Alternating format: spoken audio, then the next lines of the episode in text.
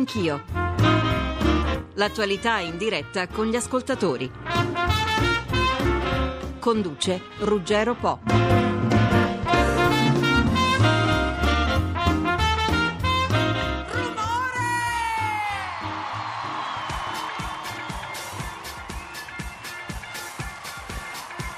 E questo è direttamente il concertone di ieri sera di solidarietà per l'Emilia colpita dal terremoto, gli artisti emiliani con Raffaella Carrà che stiamo sentendo tra gli altri, ma tutti gli artisti musicisti emiliani che si sono trovati e hanno raccolto 2 milioni e mezzo per eh, la ricostruzione nelle zone colpite dal terremoto. 40 giorni fa il brusco risveglio della bassa emiliana che in pochi secondi si rese conto di non essere quel paradiso processo antisismico che credeva la distruzione di piccoli centri del Ferrarese con capannoni, case, edifici storici, chiese, il municipio di Sant'Agostino crollati, poi nove giorni dopo, il 29, il colpo di Grazia, Mirandola, Cavezzo, San Possidonio, Carpi, messa in ginocchio da una raffica di scosse tra le 9 e le 13 del mattino. Molte le migliaia di persone fuori casa per almeno due settimane, vuoi per paura, vuoi per l'inagibilità delle, delle abitazioni. E una ventina le vittime, lavoratori, padroni e operai in una terra di piccole aziende dove le distinzioni contano poco,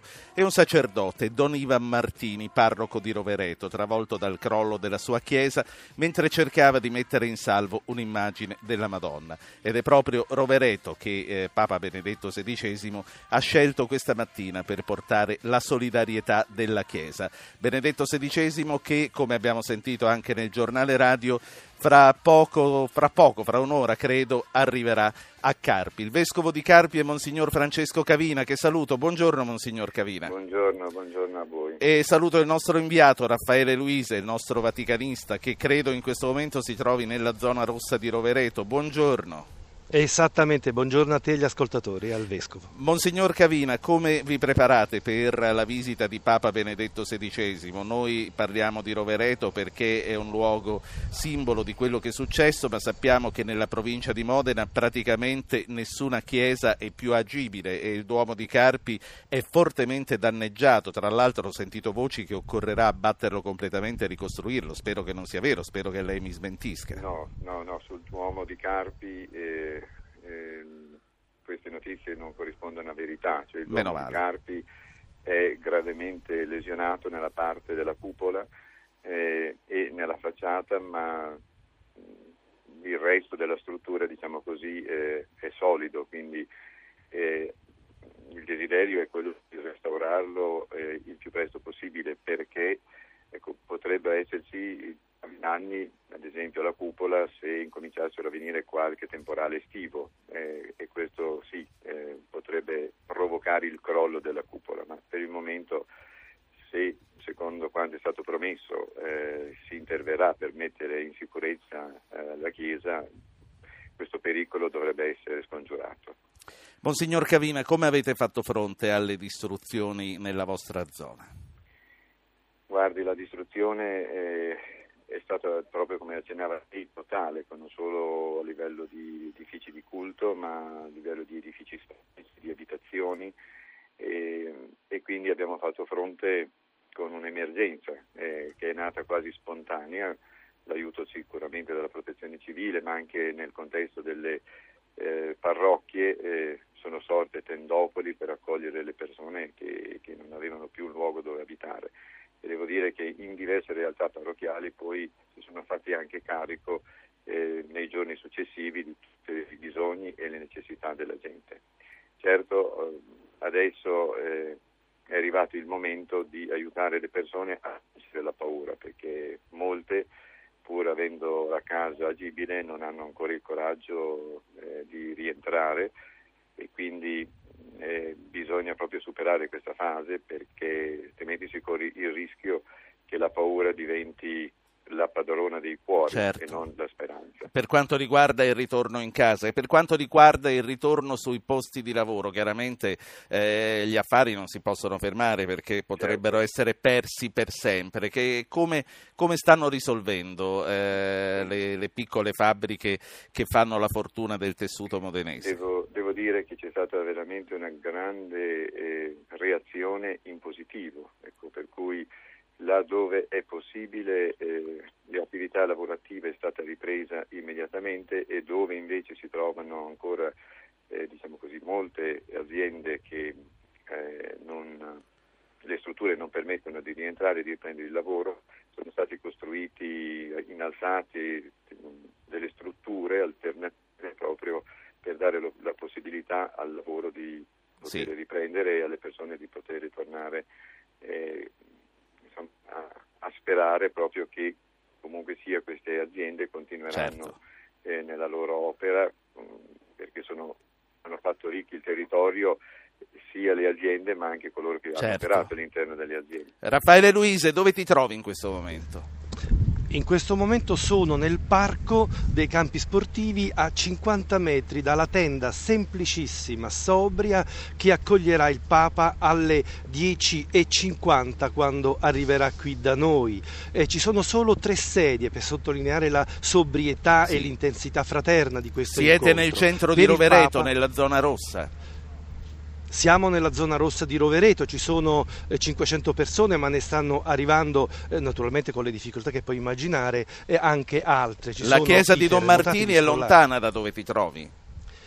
Da, no, a 100 metri, nemmeno di 100 metri, 80-100 metri, l'abbiamo vista ieri, ci hanno fatto passare, rimanendo ovviamente alla larga, qui il Papa. Eh, entrerà rimanendo anche lui eh, di fronte alla larga perché c'è il campanile che è pericolante e un po' crollato e qui si raccoglierà in preghiera eh, nel nome di Ivan Martini che eh, lo ricordiamo morì quando cadde eh, il tetto della sua chiesa mentre cercava di portare via dall'edificio l'immagine della io, Madonna. Io vorrei chiedere, se me lo permetti, vorrei chiedere ancora a Monsignor Cavini, al Vescovo di Carpi, una, un ricordo di, di Don Martini.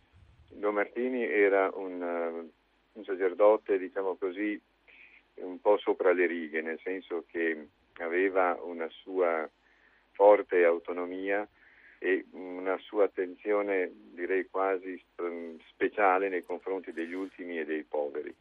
Eh, e ciò che faceva diciamo così, per i poveri eh, ha toccato il cuore di tanti, per, per dire eh, lavorava nel carcere di, di Modena poi prestava come volontario, se così posso dire, il suo servizio all'ospedale di Carpi e più di una volta, proprio in questi giorni che ho incontrato medici e personale eh, sanitario, mi, ricord- mi, hanno ricordato la figura di Don Ivan come un uomo eh, estremamente aperto, che aveva una parola per tutti e che eh, aveva questo dono particolare proprio per consolare eh, le sì. persone sofferenti e che sono nel dolore. Torniamo, torniamo, a Rovereto al tavolino con tre sedie dove eh, si trova in questo momento Raffaele Luise. Sì, sono per il Papa, per l'Arcivescovo di Bologna Caffarra e per la, il Presidente della Regione Vasco Errani. Comunque, io ho accanto a me un ospite ed è Daniele, il capo scout di Rovereto, che eh, hanno subito attrezzato, poche ore dopo la prima scossa, loro sono di qui, un campo eh, di qui proprio eh, nel campo sportivo, sotto gli alberi, nel campo della chiesa, che fa da, eh, da mensa e da luogo di ritrovo per ridare quella speranza e quella fiducia fiducia che è l'elemento che manca di più, proprio a pochi passi dalla Chiesa. Ecco, io gli vorrei chiedere eh, come hanno vissuto questi 36 giorni. Innanzitutto permettetemi di salutare il nostro Monsignor Vescovo Francesco. Grazie. E concordo pienamente con quello che ha detto del, del nostro parroco e assistente Don Ivan. Eh, noi abbiamo vissuto questi giorni orfani di Don Ivan e abbiamo cercato di seguire i suoi insegnamenti e di aiutare gli ultimi, soprattutto le persone che più avevano bisogno di aiuto e di attenzione dopo queste scosse.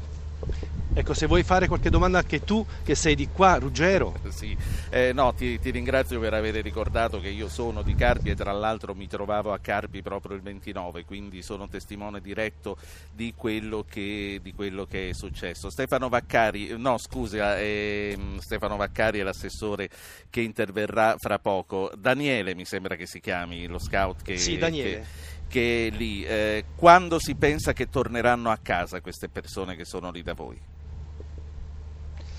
Noi abbiamo costituito un comitato tutti insieme per Rovereto che già raggruppava tutte le associazioni del paese per le attività che facciamo insieme e stiamo lavorando e ci stiamo adoperando perché Rovereto rinasca. Grazie, allora ecco, grazie. Ruggero, sì.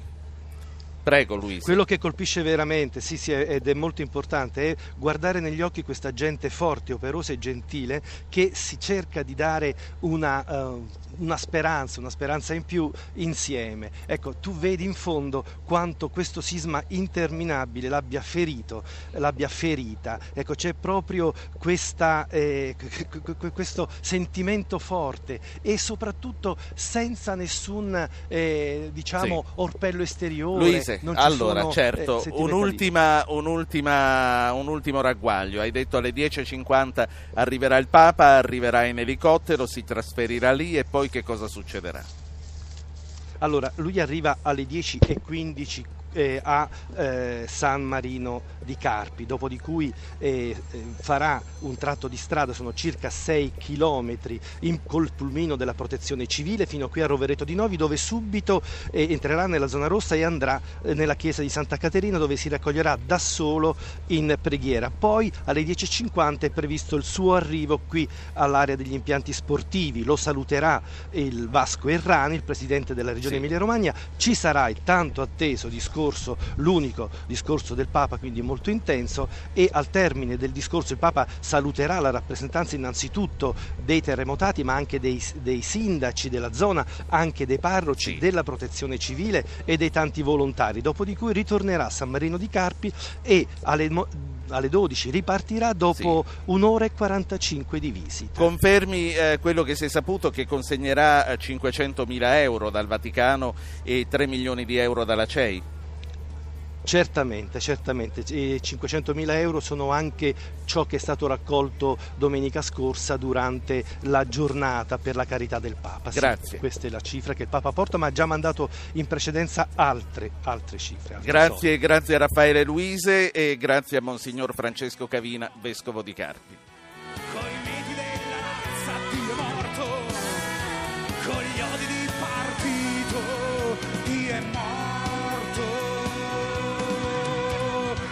Penso che questa mia generazione E questa è ancora la ripresa eh, delle- del concerto di ieri sera al, dell'Ara di Bologna che si è concluso con eh, questa canzone di speranza, di questa resurrezione che arriverà e dovrà arrivare anche in Emilia. Stefano Vaccari, assessore all'ambiente della provincia di Modena e assessore alla protezione civile. Buongiorno assessore. Buongiorno Ruggero, buongiorno agli ascoltatori. Quanti sono gli sfollati oggi? Sono 8.195 raccolti in 26 campi e 15 strutture e poi ne abbiamo 3.453 ospitati negli alberghi della provincia, delle province vicine e dell'Emilia Romagna. Quali sono i tempi che si prevedono per il ritorno a casa? L'autunno potrà vedere smontate tutte le tende?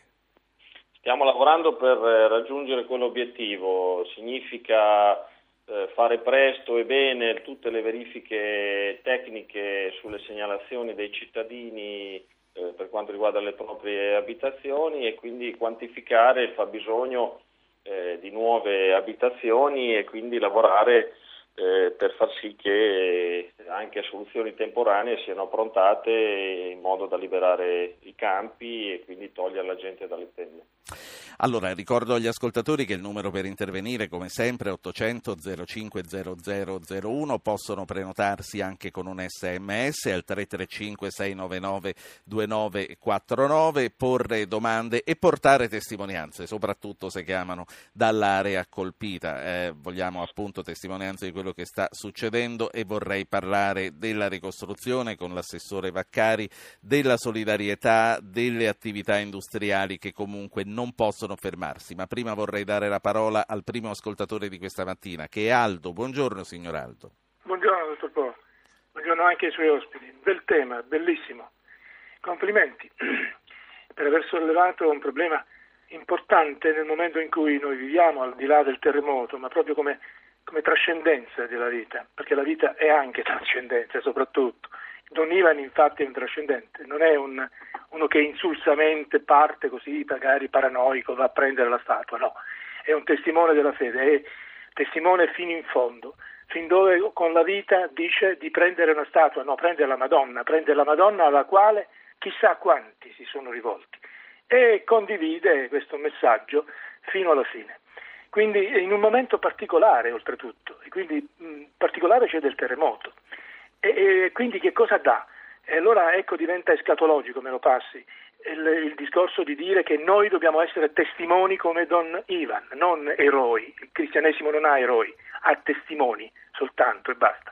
E Ruggero Po è un testimone stamattina con questo tema. Complimenti. La ringrazio, grazie a lei Aldo. Uh, Stefano Vaccari, assessore Vaccari, lei conosceva Don Ivan, ha avuto modo di incrociarlo nella sua attività?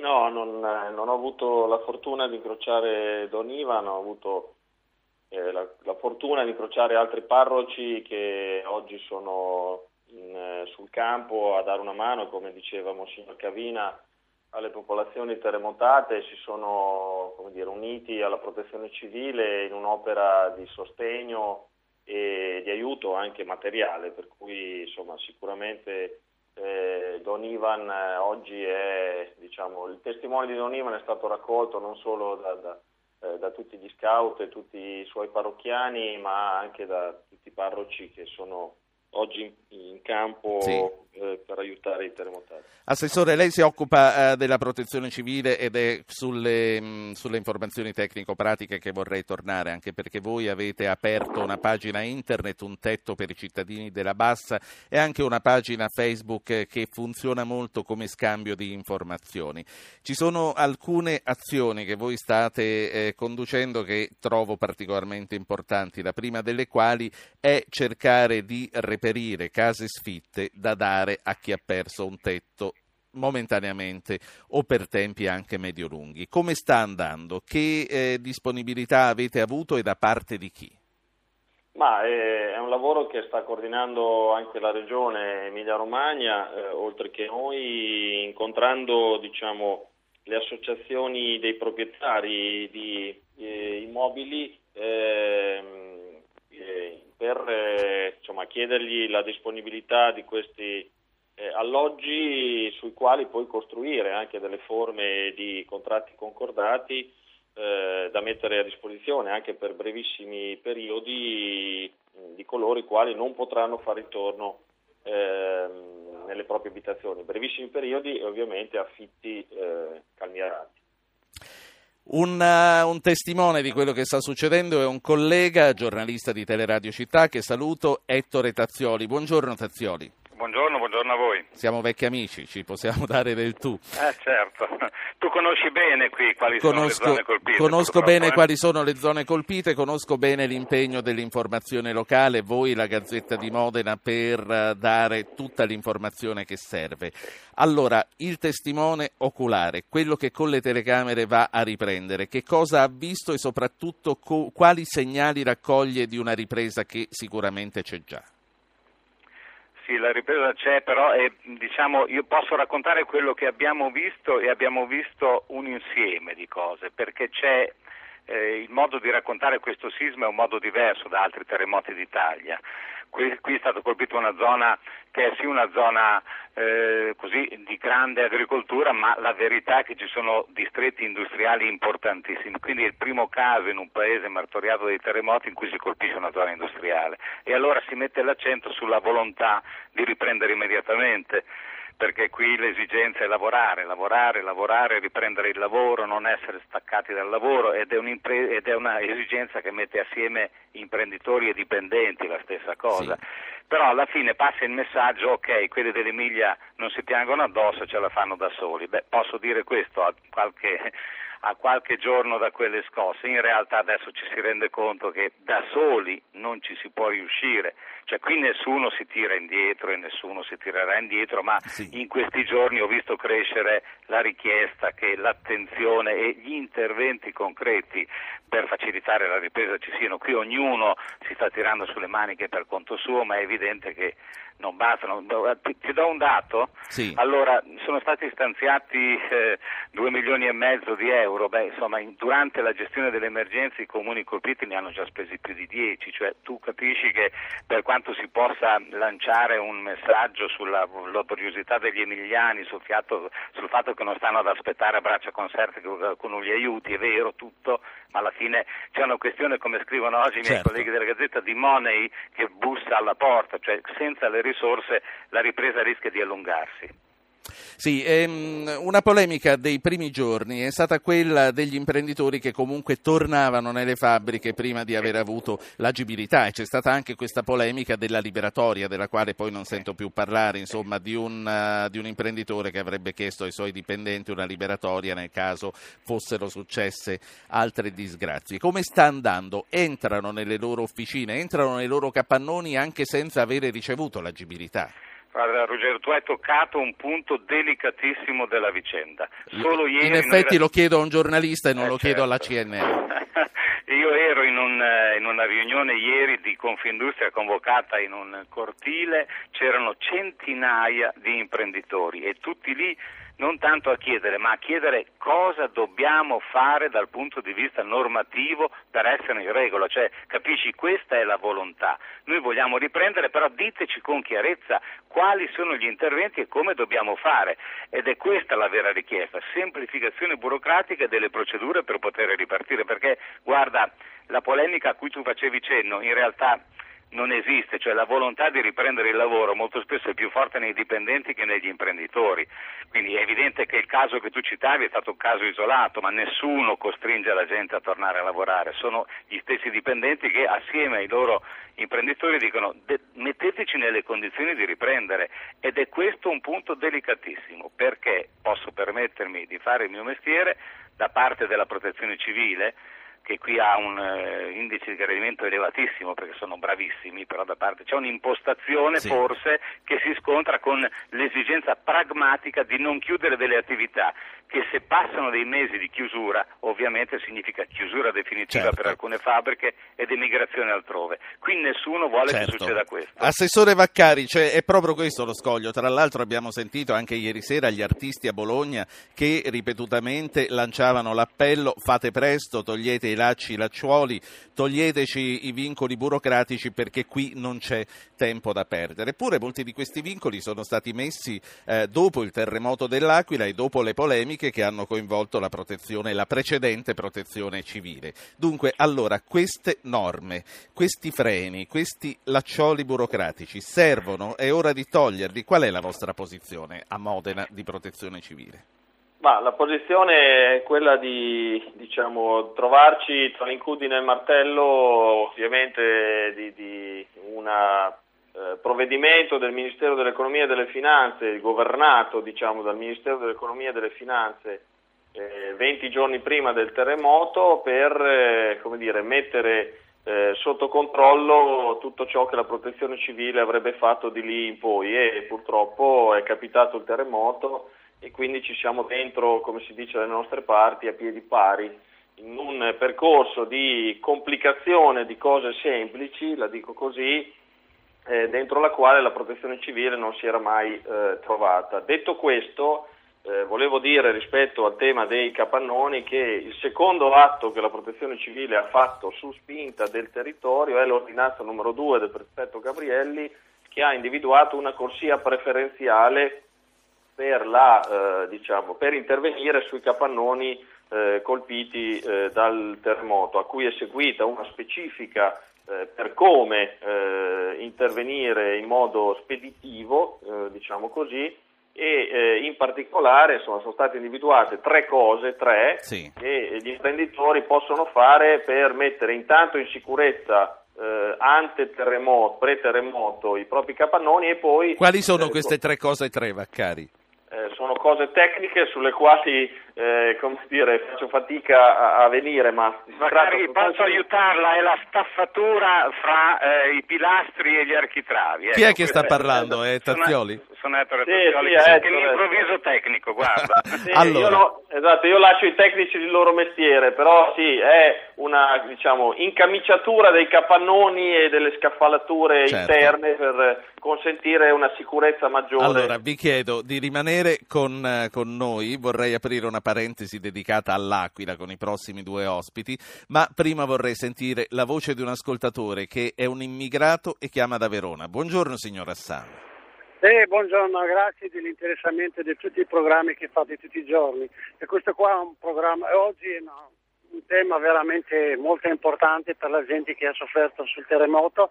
Io vi racconto soltanto un, un pizzaiolo che è rimasto a casa per due anni senza lavoro, è partito da Verona con l'associazione di pizzaioli per dare una mano ai terremotati. Mi ha raccontato delle cose veramente atroci da piangere tutti i giorni, specialmente sono tanti immigrati che sono stati colpiti, ho visto anche sui giornali perché le foto lo dicono, e c'è gente che è andata a casa loro praticamente su tutto perché hanno perso il lavoro e la casa, avevano anche delle case proprio.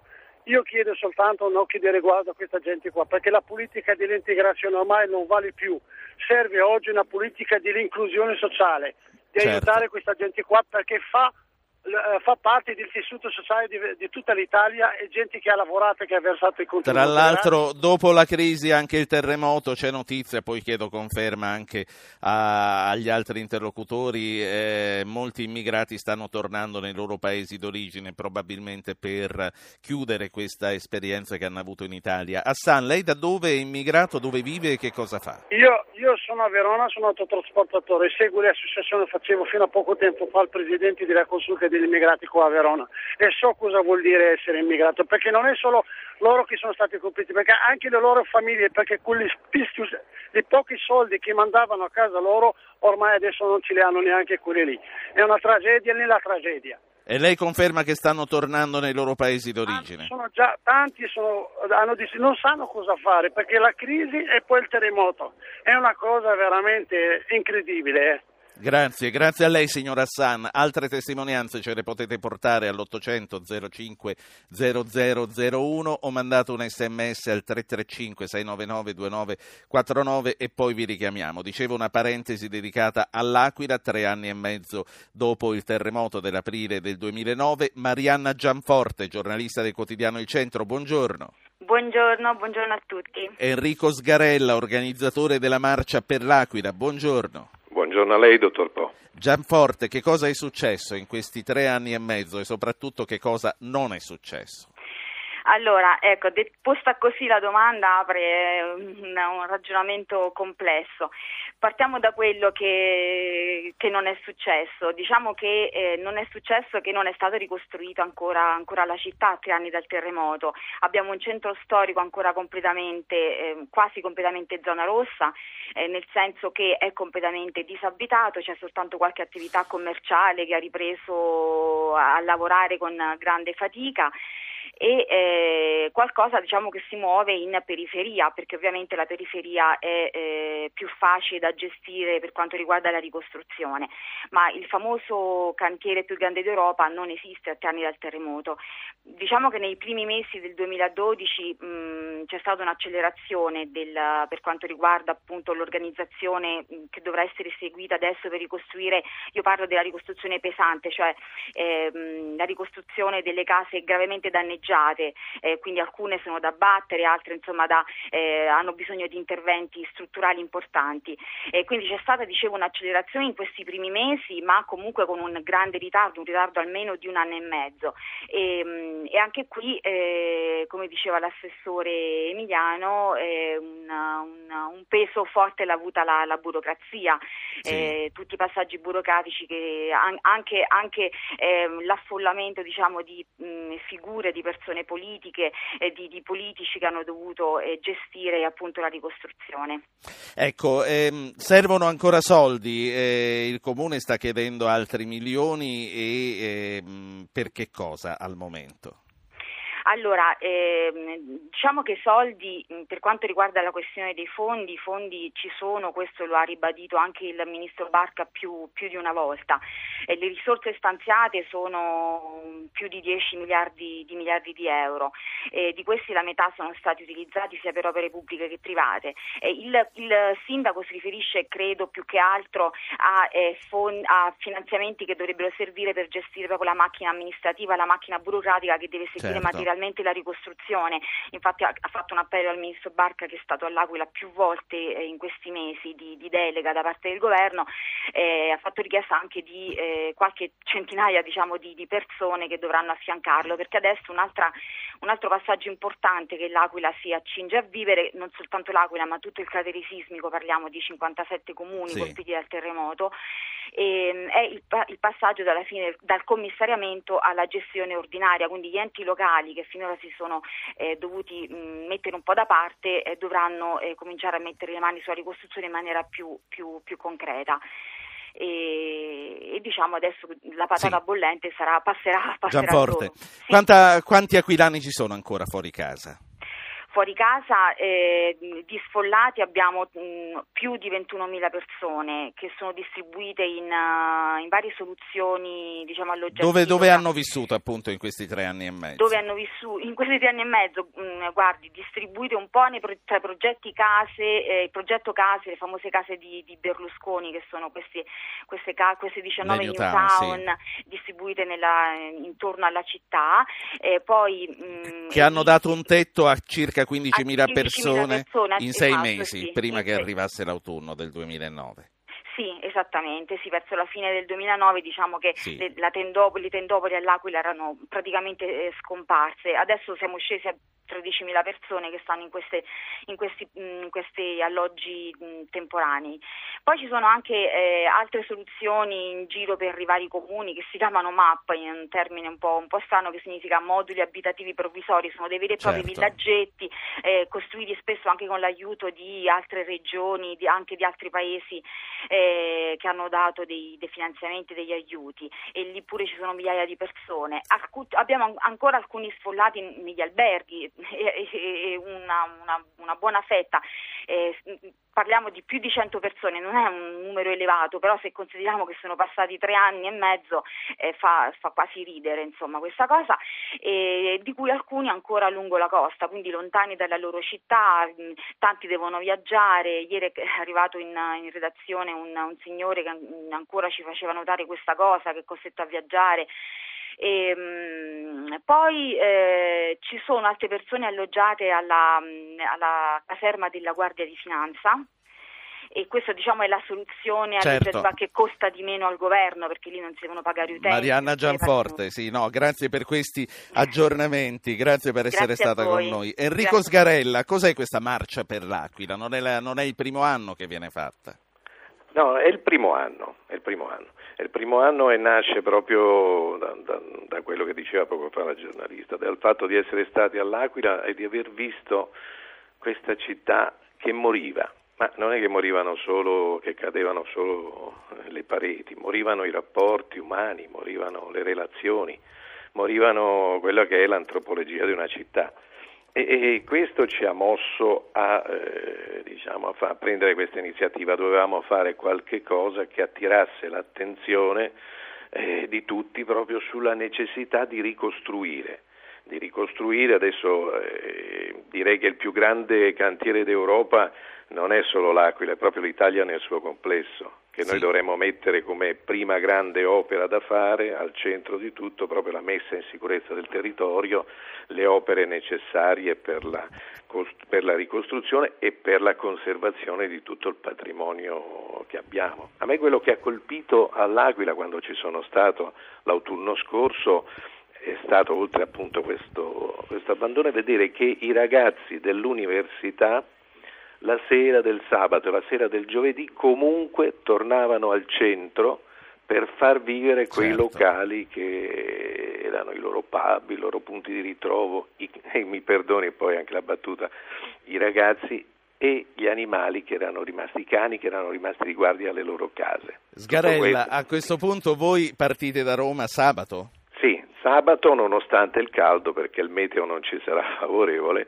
alle 8 di mattina a Piazza del Popolo ci troviamo tutti insieme e in sei giorni raggiungeremo eh, l'Aquila, dove ci ricongiungeremo con un'altra grande manifestazione che è partita già dal, dall'11 maggio, Stella d'Italia, non so ehm, se ne avete parlato, comunque è una manifestazione che vuole ricucire l'Italia, vuole proprio rimettere 20 insieme km al giorno per 5 più o giorni. meno, quindi. più 20, 22, la prima tappa sarà È un percorso che, eh, benché vi porti all'Aquila, vi unirà idealmente anche agli emiliani che eh, stanno Esatto, passando. esatto. Io direi, parliamo non solo del terremoto dell'Aquila a questo punto, anche se noi siamo partiti eh, diciamo nell'autunno eh, con l'idea dell'Aquila, ma Certo. parliamo solo di tutti i terremoti, ma non solo quelli di quei passati, dei futuri. Grazie. Cioè, pensiamo a come rimettere in sicurezza il territorio, questa è la prima grande opera da fare. Grazie Enrico Sgarella, organizzatore della Marcia per l'Aquila che partirà da Roma il 30, come abbiamo sentito, da Piazza del Popolo. Noi siamo sempre collegati con l'assessore alla protezione civile della provincia di Modena, Stefano Vaccari, con Ettore Tazzioli, giornalista modenese, e saluto Francesco Carrer, che è il presidente del Consiglio Superiori dei Lavori Pubblici. Architetto, buongiorno. Buongiorno.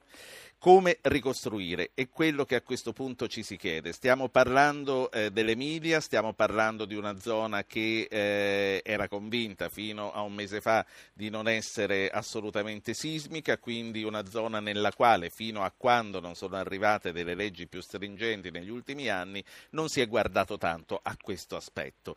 A questo punto come ricostruire anche in Emilia ciò che è crollato e ciò che è pericolante? Con quali criteri e con quali materiali? Il programma che la Regione Emilia in particolare, ma mi sembra di comprendere anche la Regione Lombardia e il Veneto che sono state colpite, seppure in misura geograficamente meno estesa da questi eventi sismici, è quella di privilegiare una sorta di dimensione di mantenimento, recupero, piuttosto che non di costruzioni ex novo massicce, queste limitate proprio ai casi assolutamente necessari. Da qui l'estrema importanza del conoscere lo stato delle costruzioni prima che appunto vengano ripristinate. Da questo punto di vista recentemente proprio il Consiglio Superiore ha prodotto una linea guida Ecco, che, per eh, che ha fornito, sì, che ha sì, fornito per il la governo. agibilità provvisoria proprio degli edifici ad uso produttivo. Quali sono le indicazioni che avete dato? Le indicazioni sono quelle di essere molto accorti, di guardare gli elementi fondamentali, quindi un'attività di- di- di verifica delle carenze, di controlli, controlli visivi prevalentemente, controlli basati su appunto questa sorta di diagnostica speditiva e poi la individuazione delle risoluzioni ma nella logica del controllo perché poi sarà naturalmente il progetto vero e proprio che determinerà il eh, tipo di intervento. Presidente Carrer, lei sa che uno degli ostacoli più grossi è la burocrazia.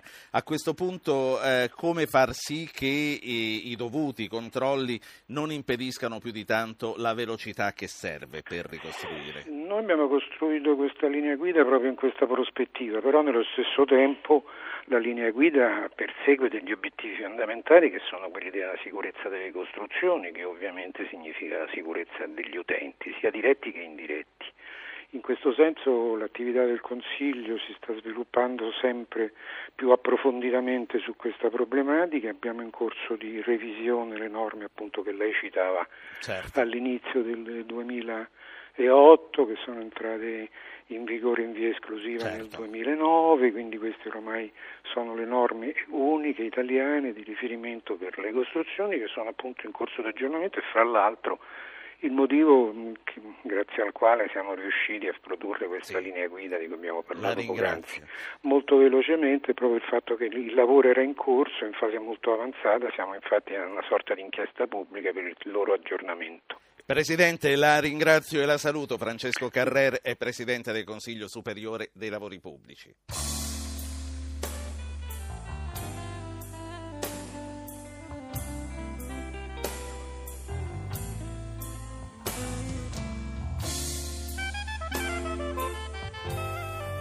Come, com'è? È come un fiume in piena Paolo Belli, buongiorno. Ciao, buongiorno a tutti. Ti abbiamo buttato giù dal letto. No, ci sono ancora, perché è da tre giorni che ho la febbre, quindi ieri non potevo rimanere a letto, oggi ci sto molto Non ti volentieri. voglio rubare a Giulian Borghesan, col quale hai un appuntamento dopo, ma vorrei tornare a, a quel grande concerto che avete fatto ieri sera, a quello che avete raccolto, ma soprattutto alla vostra testimonianza. Com'è stato stare su quel palco e com'è stato eh, dare un aiuto con quello che avete potuto fare? Beh, per quanto mi riguarda è stato davvero commovente perché sai, comunque eh, nonostante siamo eh, dei privilegiati, siamo degli artisti, comunque molti di noi sono, sono coinvolti proprio direttamente. E, mm, e quindi è stato commovente perché è stata anche una cosa terapeutica, cioè, abbiamo passato una giornata un po' diversa dal solito perché nella nostra quotidianità, adesso che la viviamo di paura tanta e anche di grande tristezza perché come ti giri e vedi amici che dormono in tenda, in macchina, insomma qui nelle zone terremotate, passarla facendo innanzitutto il tuo lavoro, che è un lavoro meraviglioso che è quello di fare musica, davanti a tanta gente così, eh, credimi, è stata proprio una roba che ci voleva e infatti nonostante avesse la febbre sono stato lì dalle 11 di mattina fino alla fine perché mi volevo godere tutto quell'evento. Paolo Belli, io ti lascio a questo punto fare un altro riposino in attesa di Start e di Giulian Borghesan, però prima di lasciarci la frase che c'è stampata sulla tua maglietta, ce la devi ripetere. Beh sì, praticamente è, una- è la filosofia di vita della gente della mia terra. Eh, praticamente spero che non la capiscono ma che la, capiranno tutti. La frase è terremoto, ma va a cagare. Grazie a Paolo Belli. Beppe Carletti, quanto è stato raccolto? Tra l'altro, Pronto? Paolo... Pronto Beppe Carletti, buongiorno. Ciao, buongiorno, buongiorno agli ascoltatori. Tra l'altro Paolo Belli di Carpi, Beppe Carletti di Novi, insomma Siamo- il, vero, il vero epicentro, poi mi ci metto anch'io come Eh, dicevamo sì, prima. anche tu. Sì. Beppe, quanto avete raccolto e, che- Allora. e come verranno poi girati questi soldi a- a- e a chi? Allora, guarda, abbiamo raccolto di mh, biglie- vendita biglietti di ingressi allo stadio pari a un milione e 97 mila euro. E poi ci sono stati mh, eh, un milione e 400 mila di sms, quindi un totale di 2 milioni e mezzo, una cifra incredibile che io onestamente ero contento anche di un po' di meno, ma se è andato così sono ancora Certo. più felice. Allora guarda, ancora non è stata decisa la destinazione perché si sta costituendo un comitato che poi avrà come referente il presidente nonché commissario straordinario l'amico Vasco Errani e si deciderà insieme dove ed evolvere questi soldi qua, questi euro qua. Ehm, a me piace, sai benissimo, toccare con mano dove, dove, vanno a finire i soldi, ma non, non per sfiducia, ma per responsabilità verso chi era al concerto, Certo. verso chi ha dato i due, insomma, verso tutti gli amici che ieri sera erano sul palco insieme a me. Quindi appena ci sarà la, la disposizione che ci diranno guardate voi i vostri soldi li investirete lì, ecco io dirò ragazzi a tutti i colleghi, da Gianni a Zucchero, a Liga, a Laura, insomma a Guccini, dirò ragazzi allora hanno comunicato che questo noi i nostri i soldi che grazie al concerto ma, ma grazie alla gente che c'era, perché noi abbiamo fatto, diceva Paolo prima, il nostro lavoro, direi che abbiamo fatto il nostro dovere, che è una cosa bellissima. Beppe Carletti, congratulazioni per quello che avete fatto, 45 500 è sempre in funzione, ieri sera ci siamo emozionati vedendovi tutti su questo palco. È Grazie a Beppe bellissimo. Carletti. Grazie, buona giornata, grazie. La gente della mia età andare strade che non portano mai a niente, cercare il sogno che conduce alla pazzia, nella ricerca di qualcosa che non trovano nel mondo che hanno già. Lungo le notti E noi eh, ritorniamo nella zona che tra l'altro questa mattina è teatro della visita del Papa. Io voglio salutare intanto Mario Tozzi, geologo, divulgatore scientifico, dal quale vorremo eh, qualche informazione pratica su quello che ci si aspetta possa succedere ancora. Buongiorno Tozzi. Buongiorno a voi. Ma vorrei tornare a Rovereto dove c'è eh, l'altra nostra inviata che è Nicole Ramadori. Nicole, buongiorno. Buongiorno, buongiorno a voi. Che cosa sta succedendo a Rovereto in questo momento? Allora, io mi trovo a pochi metri dal centro storico, quindi zona rossa, dalla chiesa di Santa Caterina e precisamente in una piccola area verde che è eh, stracolma di eh, camper, di roulotte, perché la gente, come abbiamo detto più volte, qui ancora vive fuori dalle loro case, dalle loro abitazioni. La paura ancora c'è perché le scosse, nonostante siano lievi e sempre meno frequenti, ci sono ancora. E mi trovo in compagnia di, uh, un, um, di una persona che vive vive in uno di questi camper, in una, anzi in una roulotte. Eh, volevo presentarlo, Marco, buongiorno. Buongiorno. Allora, qui dobbiamo dire innanzitutto che a 36 giorni dal sisma poco è cambiato. Abbiamo detto ci sono ancora le zone rosse, ci sono ancora le tendopoli, naturalmente 36 giorni per una rinascita, per una ricostruzione sono pochi, ma per voi che vivete fuori dalle vostre case, tanti di voi ancora non hanno il lavoro, sono davvero tanti. Quindi io le chiedo appunto di eh, lanciare un appello, perché si parla proprio di un appello. Che cosa chiedete? Ma l'unica cosa che chiediamo è una rapidità nelle decisioni per poter ripartire il prima possibile. Prima le fabbriche, poi le case e poi tutto il resto. C'è paura ancora, come dicevo qui, perché molte case sono agibili, dobbiamo dirlo perché dobbiamo anche dire che le verifiche di agibilità continuano tutti i giorni, quindi il lavoro prosegue, però la paura c'è ancora. Sì, c'è ancora paura perché il terremoto diciamo che Pensavamo di averlo vissuto il 20 e la sorpresa del 29 invece ha, certo. ci ha certo. spezzato praticamente tutto il, mer- il morale. Ecco, io vorrei chiedere appunto su questa prosecuzione di scosse proprio a Mario Tozzi, questa gente che cosa si deve aspettare? La scossa del 29 è arrivata del tutto imprevista ed è stata ancora più distruttiva nell'anima proprio perché si pensava col 20, dopo il 20, di avere a che fare con delle scosse sempre minori, non ci si aspettava questa quadrupla mazzata del 29. A questo punto che cosa dobbiamo temere per il futuro, Tozzi? Eh beh, questo però è molto difficile da dire perché proprio per la ragione che non possiamo prevedere i terremoti, alla stessa maniera non possiamo nemmeno prevedere quando cesseranno. Si intende però che, eh, viste le cose come sono andate, per adesso la situazione ha preso una piega che sembra favorevole. Io ricorderò a tutti, purtroppo lo devo ricordare anche in questo momento qui, che eh, il terremoto del Friuli del 1976 ebbe una grave scossa in maggio e un'altra gravissima in settembre, dunque noi non possiamo mai abbassare la guardia da questo punto di vista qui, ma del resto ben poco altro possiamo fare, nel senso che eh, sta nell'ordine delle cose di questa scienza certo. che nel campo della previsione non è, non è precisa. Speriamo, visto come stanno andando i fenomeni, che la cosa diminuisca come sta effettivamente diminuendo di intensità e, e, di, e anche di frequenza, insomma, ecco. Tozzi, sulle attività dell'uomo che potrebbero avere causato quello che è successo, le polemiche sono state dei giorni scorsi, sembravano spente, poi ho sentito ieri sera Bergonzoni sul palco di Bologna eh, riportare in primo piano il discorso delle trivellazioni. Queste davvero possono avere una, eh, una causa? Ma Bergonzoni è una persona intelligente, io spero che non l'abbia detto sul serio, visto che è anche un comico, perché davvero non, non, c'è, non c'è nessuna ragione di pensare che una trivellazione degli uomini possa mai provocare un terremoto di magnitudo 5,8. È una cosa impensabile.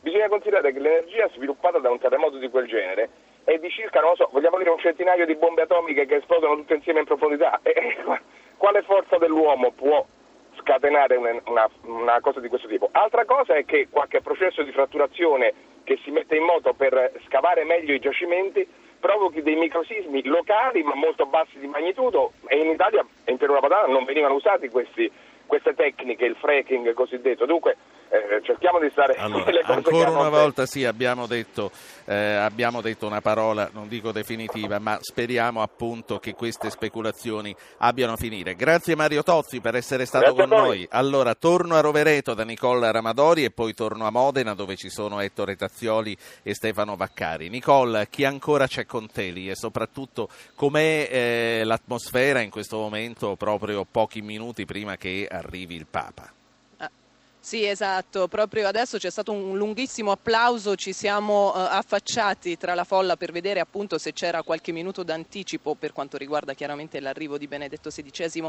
ancora non è arrivato, quindi probabilmente sono applausi di attesa, come dire. Eh, la gente è, è, tanta, è tanta sotto al sole perché lo ricordiamo, prima eh, c'è stata la pioggia, adesso c'è il caldo, c'è l'emergenza caldo, le, le tendopoli eh, sono possiamo dirlo, invivibili. Noi abbiamo fatto un giro ieri e davvero le temperature sono molto alte, quindi qui l'umore è un umore stanco, esasperato, eh, però probabilmente queste giornate eh, danno una, una, una, speranza, diciamo così, perché comunque qui la voglia di ricominciare c'è, la voglia di ripartire c'è e eh, queste, questa popolazione, insomma, abbiamo imparato a conoscerla sì. come una popolazione che ha tanta voglia voglia di eh, ripartire e ricominciare, insomma, che ha sì. tanta, davvero tanta energia. Vi seguiremo più tardi allora nei collegamenti che farete con Start. Voglio ricordare che Giulia De Cataldo e Giulian Borghesan con Start continueranno a seguire la visita del Papa anche in presa diretta. Torno a questo punto, ringrazio eh, Nicole Ramadori, torno a Ettore Tazzioli per chiedere dal di dentro, dal giornalista che vive quotidianamente eh, la, la, la, la vicenda del terremoto, qual è l'attesa anche per una visita come questa? Poi, insomma, ci sono stati i politici che sono arrivati, eh, domenica c'è stato il Dalai Lama, oggi il Papa, quindi come, come vengono accolte queste visite? Guarda, bisogna essere sempre molto sinceri.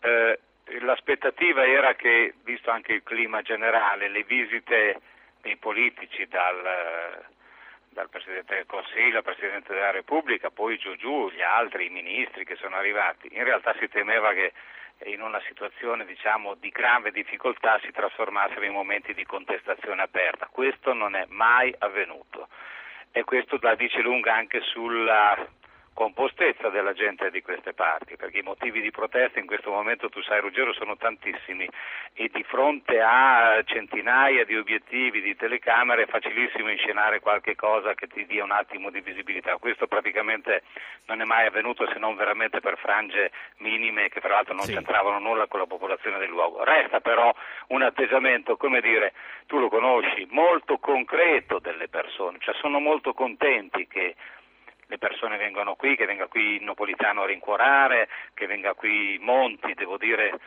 che non ha promesso molto, questo è il giudizio che ha lasciato e a maggior ragione il fatto che arrivi il pontefice è molto importante, però si guarda a tutto questo con un occhio che guarda molto alla concretezza, cioè abbiamo certo. bisogno che ci siano interventi concreti e non solamente certo. la visita.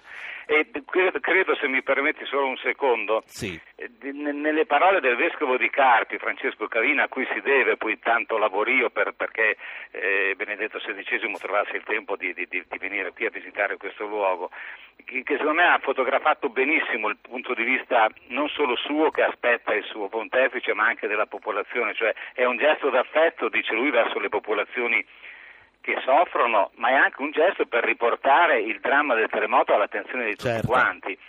E quindi e poi c'è, eh, Cavina ha detto una cosa che io condivido in pieno. Poi eh, permettimi di finire con un minuto per, per Vaccari, prego. Lui dice che il peggio deve ancora venire e verrà quando non si parlerà più di noi quindi lui, riferito al Papa, sarà in grado di richiamare questa attenzione. Quindi certo. come vedi la, le aspettative sono molto concrete e l'attenzione da parte di tutti è gradita, in particolare certo. dal Papa e poi che nessuno si dimentichi di questi luoghi. Assessore Vaccari, Ettore Tazzioli ha citato anche la visita del Capo dello Stato, del Presidente Napolitano che commuovendosi disse io darò la sveglia a chi si dovesse addormentare. Qualcuno si sta già assopendo, Assessore?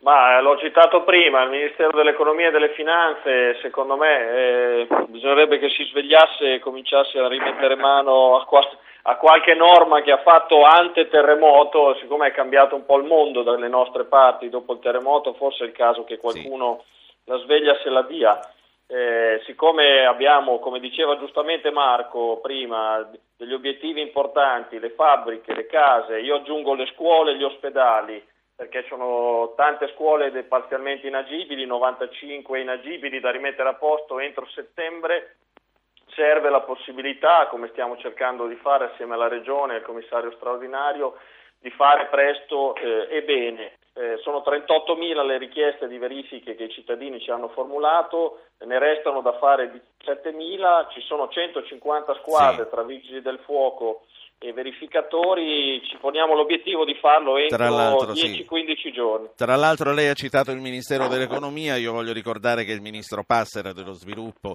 era qui con noi la settimana prossima e espressamente ha detto che eh, saranno sbloccati presto dei fondi e noi vogliamo sperare. Tra l'altro il sottosegretario Improta eh, domani riferirà proprio sul, eh, sul progresso eh, di, questi, di questo iter al Parlamento. Io vi saluto, vi ringrazio per essere rimasti con noi, ritorneremo domani sempre alle 9.05.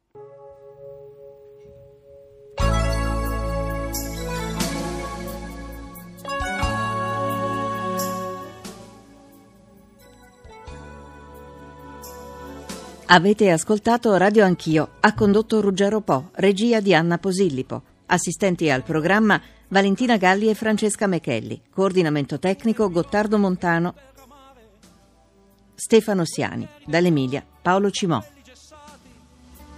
ne hai visti passare